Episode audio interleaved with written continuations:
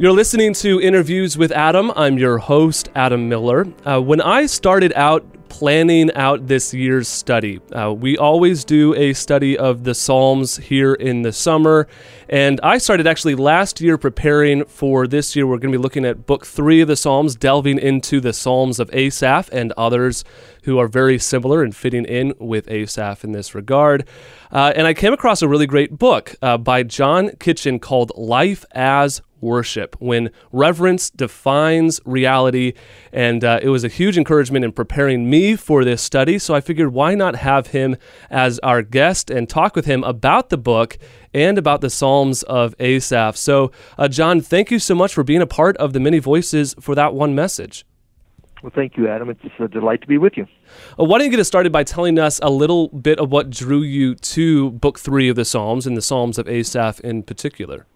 Well, I uh, I always try to, much as you're doing with your audience, I think you know, try to expose our people here in our congregation to the the Book of Psalms at some regular intervals, and uh, finding ways to communicate that meaningfully that connects to life is a big part of that. And in the process of that, I really began to to just be drawn to those Psalms of Asaph, and then began to realize that what I was finding in him and his life, and in the Psalms that come from him, uh, was really a kind of thing that God was doing in my own life in terms of just you know dialing me in, focusing me more specifically on just the, the great joy of life is the immediacy of the fellowship we have with Jesus, and that life with Him is you know uh, is a life of worship, and it's our greatest joy. And so I just began to find that arising out of the text of these psalms, and so just really began to be passionate in my heart, not as a pastor, but just as a follower of Christ. Yeah, and that fits in perfectly with our study for this year. Uh, the title of the book, "Life as Worship." We're, we're taking this whole year to to discuss what worship is, and it's, it's, so often that we get caught up into the mindset that we think that worship is just the the three song set at the beginning of a worship service. yeah. uh, but you're writing about the fact that we are called. So lay out. You do this in your introduction so beautifully. Lay out why it's so important for us to think of worship as really the center of our lives. Hmm. Well, I think probably an unexamined reality in all of our lives is that we all worship all the time. It's just a matter of what and whom. Uh, we're born that way before we're redeemed and know Christ. We're that way. We we we give sacrifice to things. You know, we give up thing, one thing so we can have another and different. So we are worshipers by just uh, you know moral genetics from God's design in our lives. We're we're designed with a worship reflex, and so then of course uh, when God comes by His gospel and transforms us and makes us new through Christ, uh, that that gets redeemed, and, and God begins to uh, to uh, woo our hearts out toward Him, and we begin to discover the beauty of of the holiness of God and the uh, the fellowship of God, and uh, that begins to pervade every part of life and transform every part of life. And we begin to find Jesus isn't confined to the three th- songs said at the beginning of the service, or the whole service, or that day, but every moment of every day. And he uh, comes to lay claim to that, and we we we gladly meet him in that by making our lives, you know, lives of worship. Hmm. It is remarkable because um, when we start to realize that that there's so many aspects of our life that are part of our devotion to Christ, it starts to bring those areas of our life into conformity with the gospel and our call to walk in a manner that's worthy of of Christ. Correct? Correct. Yeah, absolutely. I think that you know Tozer, I believe, is one who said it. You know, why did Christ come? Why did he live? Why did he die? Why did he rise? Why did, you know, so forth through all of the the facts of Christ's life and ministry. And he said it is it is so that he can make worshipers out of rebels. And uh, and that's that's the joy of our lives being transformed all the while. You know, where we've we've been on this bent to kind of be self-governed and self-directed and autonomous and do our own thing. We begin to come back to that place of you know that uh, submissive yieldedness and uh, and find that he he meets us there and it becomes a throne of worship whatever we're doing wherever we're at in life as worship becomes kind of the ruling metaphor or picture in our minds about what life is all about. Now, you're writing about the, the Psalms of Asaph, and many of our listeners are going to be asking, who in the world is Asaph? But uh, you do a great job at explaining it. And I think this is a critical point. People need to read the postscripts uh, or the uh, superscriptions of, of the Psalms because there's a lot there, and we often overlook them, and we often don't even read them when we're doing our public reading. We just gloss over them. But the superscriptions are critically important to a lot of these Psalms, aren't they?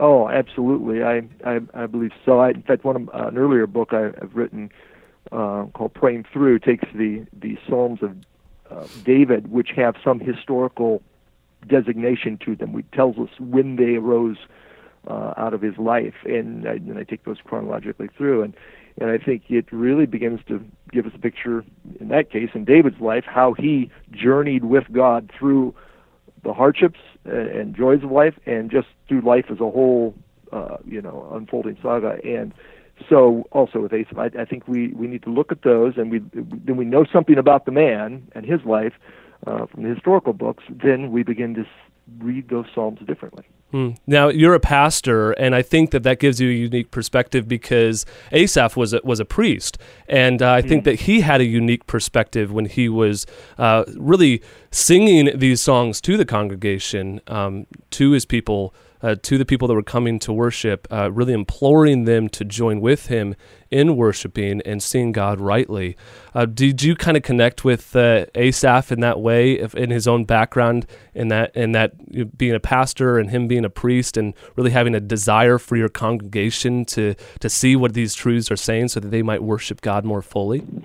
Oh, absolutely. I one of the things I note in the, in the opening chapter is that uh, I I simply say that Asaph was a worshiper, which is true of all of us as God's people. He was a leader of worshipers.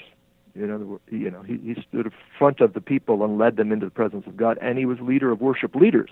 So he was training other people to lead other people in worship, and uh, and all of those levels, I began, you know, as an individual follower of Christ, I, I saw, you know, here's Asaph. He's a worshiper. That's before all of his professional duties and his you know the things he did as as, uh, as a worship leader, he he fundamentally uh, in his own heart, in relation to God, uh, was a worshiper, and all the, if you will, professional, you know, uh, clerical, if you will, kinds of things flowed out of that. And we've often said in our, you know, fellowship here that that uh, when it comes to the folks who help lead worship, the most fundamental thing is not how good their voice is or how much musical talent or ability or training they have or whatever the other parts of the service may be, but do they come as someone who is a worshiper and their life reflects that? And then what they do in front of us and what they help us do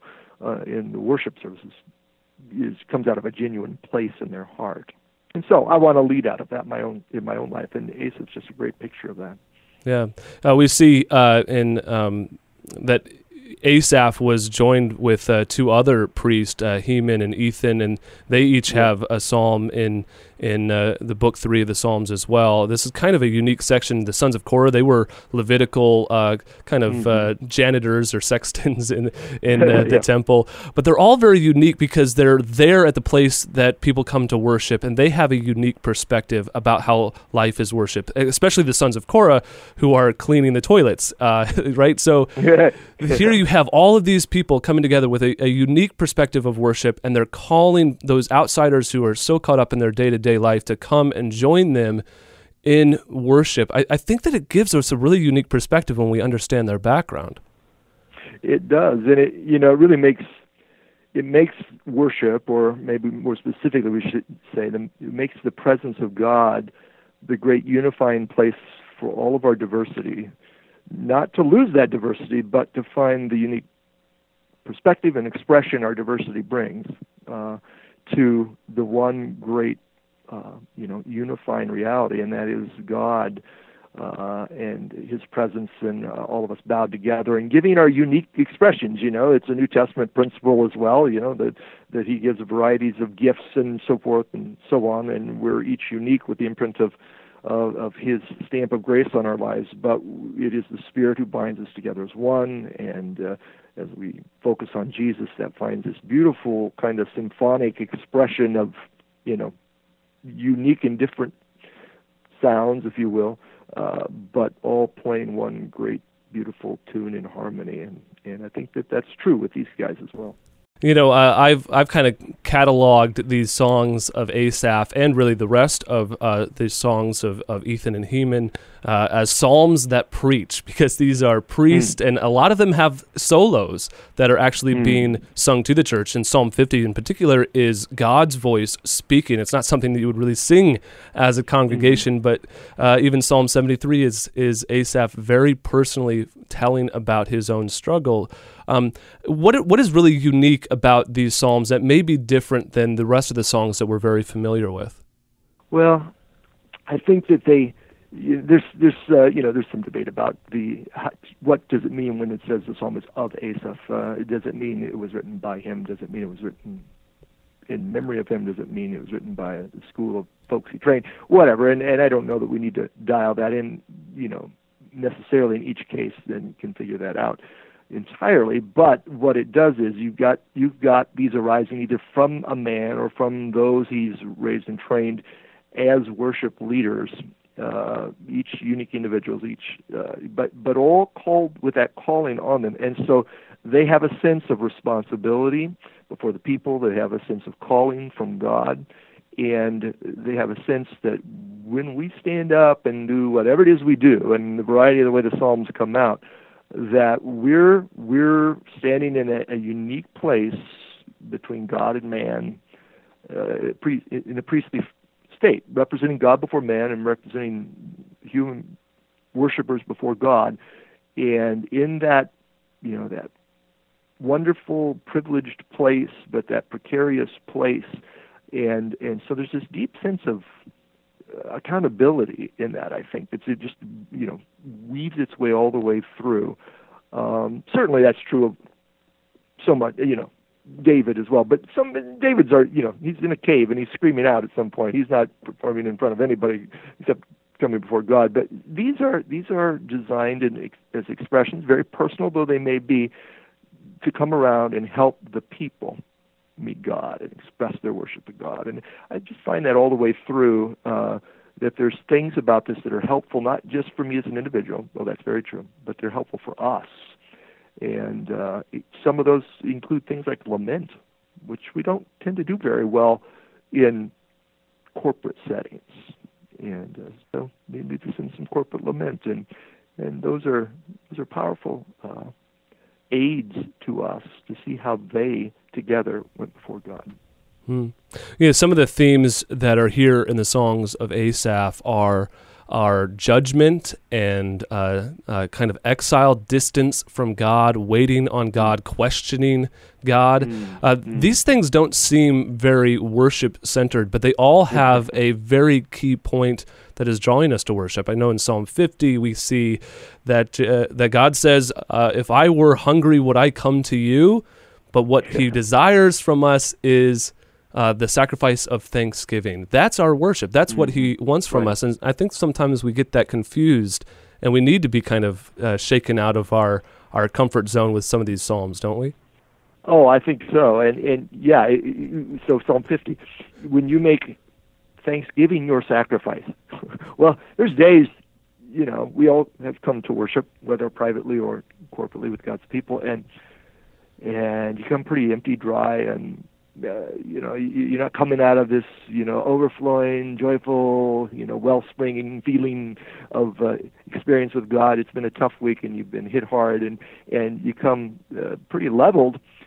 But all you have to bring is thanksgiving the ability to stop and begin to take stock of the goodness of god in my life. Whatever else may uh, you know may feel like is true thankfulness is never beyond reach as long as we're relying on the grace of God and His Spirit. And and that becomes my offering that day. And He delights in that. That's a wonderful thing. and then you get over to Psalm 73, and you, like you said, you've got uh, you got Asaph in the middle of this soul searching. I'm about ready to give up the ministry kind of moment where he just is just perplexed over the the uh, prosperity of the wicked, and yet it is as he is in the presence of God. It is as he goes into worship with of God and with God's people that the light comes on. When I when I take up the discipline of worship, regardless of how I feel, God does something that is delivers me. I may not get every question answered at that moment, but I begin to be able to to move on in faith with God, and those are great. Uh, while those are highly personal items, that that's nevertheless a wonderful experience as a corporate body to begin to wrestle through those things. I want to pick up on that point that you mentioned in, in Psalm 73 because I think that that is critical, especially as what we're discussing is life as worship. Uh, when we are discouraged, when we're facing trials, uh, when we're facing doubts, when we're anxious, uh, we're called to come to God in worship or prayer. We're called to come to God. And it says there in Psalm 73 that as he was trying to make sense of all these things, he couldn't wrap his mind around it until he came into the sanctuary and it was worship that transformed his his worldview. It was worship that changed his perspective. Yeah, and that's why the uh, the subtitle is "When Reverence Defines Reality," because reality presses in on all of us in, in ways that are painful, and it was certainly painful for Asaph in Psalm 73. Um, but there was a sense in which, uh, and it wasn't just because of his professional obligations. I don't think, uh, you know, that he, uh, I got to go stand in front of people today and lead them in worship. That um, I'm sure he was faithful in that, but but there was a sense of the, you know, I am a follower uh, of God, and and followers of God worship. I I come with all kinds of questions. I come with all kinds of unresolved stuff, and yet I'm going to go into the presence of God with God's people, and I'm going to worship Him, and there you know, uh, God in the miracle of how He works in each heart. Uh, you know, for Asaph, it was it was uh, a light went on. He said, "Then I discerned their end the very ones I was envying. I began to look again, and I, there was something I wasn't seeing. And in worship, God turned the light on and helped me see that. And uh, when I thought my steps were about to slip, what I came to see is how precarious their lives are, and how even in the midst of my struggle, when I feel like I'm about to slip in the faith, uh, I awaken and I realize that He's been holding my right hand the entire time. well, I'm punching myself out here with all these grand, you know, questions of the faith and wrestling and not finding answers. God just he says in verse 23, Nevertheless, I'm continually with you. It's like I wake up and I realize you stuck right next to me, Lord, even while I was struggling and then I looked, and behold, you had me by the right hand, and and you were with me as I was struggling, and I discovered that in worship, and it's just a beautiful song. Hmm. I, I love how uh, Asaph says, uh, uh, "If I had spoken this way." I would have betrayed uh, the generation of, of his people. Uh, mm. You know, mm. here's a, here's a priest, and I, I, here's the question I have for you because I really can identify with that. The struggle that I have as times in, in leading worship and drawing people into worship, the the questions, and the doubts in my own head. I think if I, if people only knew who I really was, if people only knew what I was struggling with today, they would they wouldn't believe me. They wouldn't listen to me. They wouldn't accept me. They wouldn't allow me to speak to them today.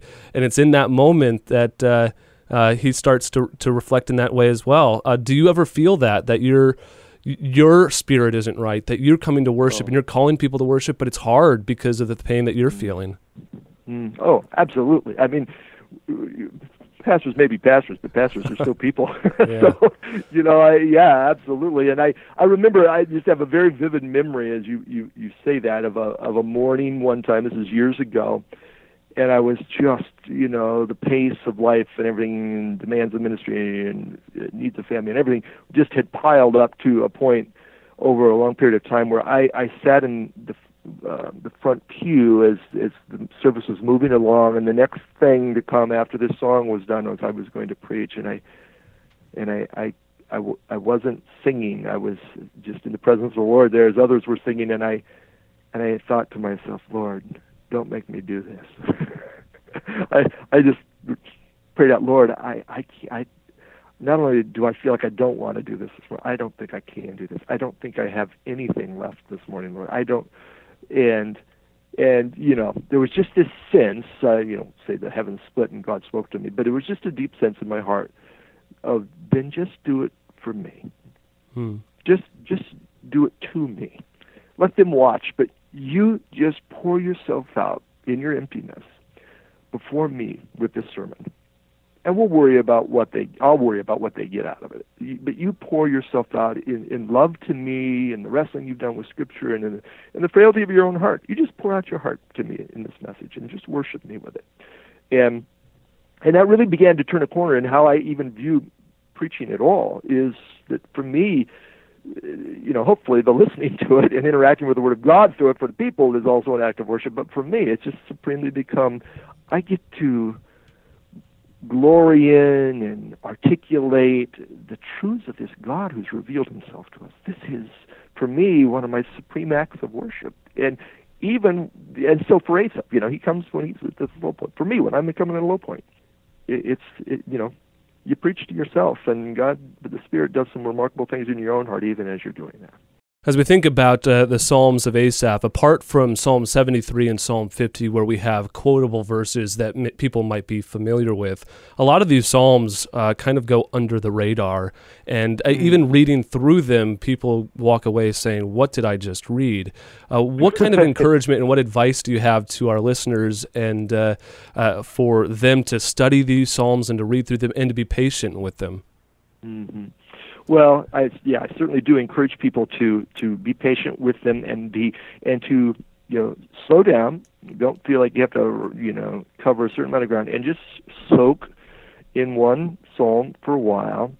Watch, uh, you know, oftentimes uh, it's in a repetition of something, either a word or an idea, that the dominant point comes out uh, and begin to they're very real. They're real life things. I mean these, these are just you know there's a vast variety to them. But the bottom line in each of them is some just some really uh, practical uh, things that all of us wrestle with. I mean the various themes that i've pulled out of these are mourning and patience and uh, reflection and being faithful and living with our own complexities and being able to listen as well as speak in worship and uh, being accountable and finding purpose in life. And uh, so these all have those elements in there. And it's a matter, I think, of slowing down enough. And that's really what I think the Psalms require is not a race through, you know, let's, let's see how fast I can do this, but really to stop and just uh, kind of marinate in a psalm,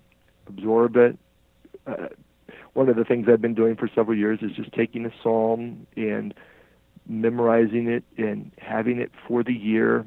And my and I just use it throughout the year in my own heart and mind. And it's amazing what I discover not only in you know January and February as I'm working on that that psalm but as I you know and I've got it down I can memorize it you know and whatever but by the time I get to say August October, November, the new things I'm discovering there. And so let yourself soak in these and and ask God to open your eyes, and He will. Hmm. And of course, they can get a copy of your book because that would be a great resource to help them Absolutely. kind of understand these Psalms. But uh, I think one of the unique things, and you talked about this uh, already, but uh, you, what you bring out of these Psalms is the element of what is the worship component to these psalms. Mm-hmm. And and if people are diligent and I think if they're just reading through the psalms and they're intently looking for what is the worship component of this psalm, that'll start to tie it all together, won't it? Oh, absolutely. Yeah. Each one really does distill down to to some particular element and uh, and that is important in worship. We may not think of it uh, immediately, but we begin to see that. And you know, so for example, uh, I, in Psalm 81, I talked. Really, the essence of it all distills down to uh, the need in worship for listening.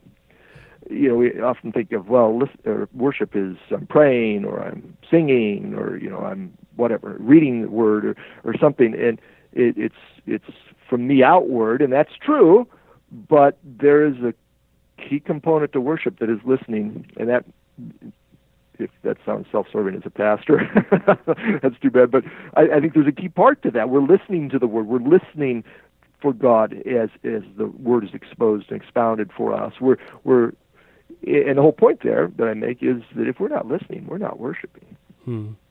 We hmm. may be doing a lot of different standard forms of worship, but if we don't come with a listening heart, then we're not worshiping. And so I think each of those psalms really breaks down in some of those really simple and basic but probing ways.